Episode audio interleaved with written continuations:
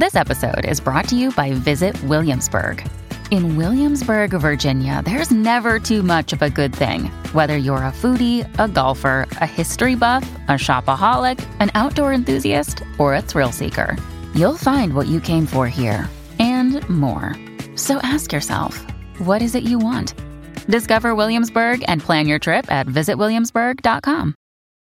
When you need mealtime inspiration, it's worth shopping Kroger, where you'll find over 30,000 mouthwatering choices that excite your inner foodie. And no matter what tasty choice you make, you'll enjoy our everyday low prices, plus extra ways to save, like digital coupons worth over $600 each week. You can also save up to $1 off per gallon at the pump with fuel points. More savings and more inspiring flavors make shopping Kroger worth it every time. Kroger, fresh for everyone. Fuel restrictions apply.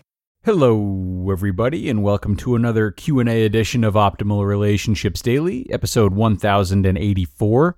I am your host and narrator, Greg Audino. Really happy that you've joined me today as I have the pleasure of answering one of your questions, which is maybe my favorite part of the job. And I'm actually just now realizing the irony there is in that this question that I'll be answering today happens to fall on the 20 year anniversary of 9 11 Obviously, it's an emotional day. It's a day of remembrance for many people, not just Americans. And the question I've received is actually a bit of an opinion question about relationships all over the world. I do enjoy answering these ones on the rare occasions that they come through. Perhaps the recent news out of Afghanistan had today's asker thinking a bit more critically about how our learnings about relationships might apply on a global scale. Whatever the case may be, there's a really powerful question on tap today. I'm looking forward to it, and I'm going to start it now as we optimize your life. I'd be curious to hear what you think about relationships around the world. Thinking about international relations, for example, it's hard to tell if they're getting better or if they're getting worse.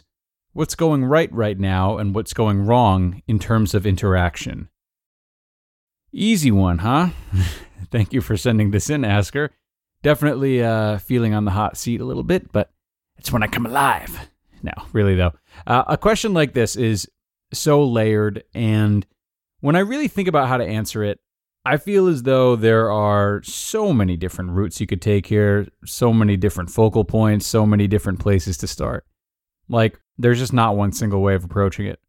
The lists of good and bad can go on and on, and then the arguments as to how you can label each item as good or bad would really take you down a black hole. I would say for me, though, I'm compelled to approach it uh, by looking at it through the lens of acceptance, being able to accept others. Uh, that's just such a crucial part of relationships. It's really the backbone of relationships. So, like, if your husband is cheating on you, accepting that about him even if it means the relationship itself is going to end, is of huge importance, right? Our ability to accept others is much greater than how we label the relationships we have with them.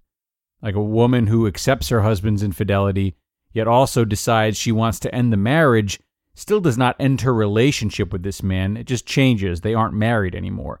They still have a relationship. And with acceptance, the relationship has at least a shard of peace and understanding. Whereas without acceptance, even if they stay together, the relationship suffers a lot more. It's not to say we have to excuse bad behavior in others, but that's still different from accepting it, separating their worth from their actions, and allowing ourselves to sit with something that feels unpleasant to us. So then, how are we doing in terms of acceptance? Is the question that I would go to. Uh, well, seemingly we're we're doing okay. It looks good on the outside, at least. Let's break it down, though. I would say with confidence that anyone who believes we're trending in the wrong direction is definitely mistaken. Uh, it's virtually inarguable that we are living in the best time we've ever lived in when it comes to equality and the embracing of those who are different, which to me are pretty good measures of acceptance. We've always trended upwards in this direction too. Uh, are there backward steps along the way? Of course there are. But over the long term, acceptance as a whole has only gotten stronger and it will continue to do so. There have been huge strides in society's general ability to embrace minority groups of all kinds. There's an increasing emphasis on mindfulness and vulnerability. And the power in doing all of this is more and more believed in, which is great.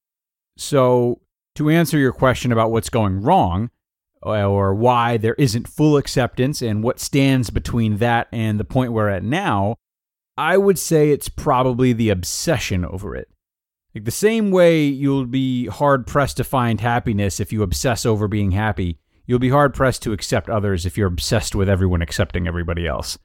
For many people right now, the desire for acceptance is colliding with the desire to fight for acceptance, to get others to accept more people. And that's a losing battle. Maybe this is where that old love your enemies passage from the Bible comes in. Because in not accepting others' inability to accept, you're not accepting them. I'll say that again. In not accepting other people's inability to accept, you are not accepting them. You're not hearing their viewpoints, you're not respecting their background, and you're not giving them the autonomy to make their own decisions. Enforcing acceptance, even though it feels like a really great cause, it only causes division because those who are being enforced are not being accepted, thereby rapidly losing incentive to accept more themselves. And frankly, many people feel this enforcement not just through like aggressive one on one interactions, but also through what they believe to be maybe contrived media efforts to get people to accept others.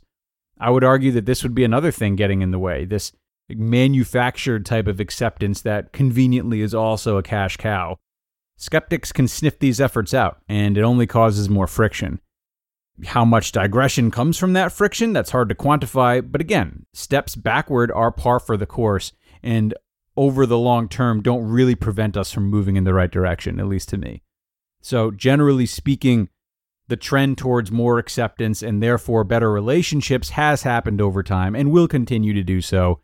The hiccup right now is the lack of acceptance towards I guess, perpetrators or those who we don't feel are as accepting as we are. This would have to be overcome in order for there to be full acceptance.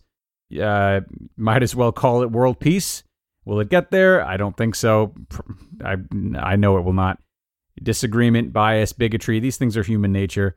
I do believe we'll continue to make strides over the long term, but to completely eradicate turmoil isn't going to happen. And you could really make an argument that turmoil is necessary and that it's healthy. So, short answer, summary answer what's going right is that there's more awareness and effort put towards accepting others and thus having better relationships. What's going wrong is expecting every problem to get solved and being intolerant of those who we feel are getting in the way of that mission. And Asker, thank you so much for sending this question in. Definitely sparked a good discussion. And like I said in the intro, I enjoy the, the different pace of these opinion pieces. Obviously, this one was geared towards society at large, but I should hope that you and everyone else listening out there see the opportunity to apply some of my thoughts to your own life if you even cared for my thoughts on this topic. That is, it's always going to come down to setting an example and trying to bring light into your own world before bringing light into the world or changing the whole world. It's much, much better for yourself and those in your circle if you exercise patience with those who you disagree with. Whether it's a romantic relationship, a friendship, a family member, an acquaintance, or a stranger, if they are acting in a way that you feel is disrespectful to you or another person or a group of other persons, talk with them. Learn about their beliefs, ask them questions, respect their story, even if you don't agree with it, and respect how they got to where they are. The more you learn from them, the more they will learn from you.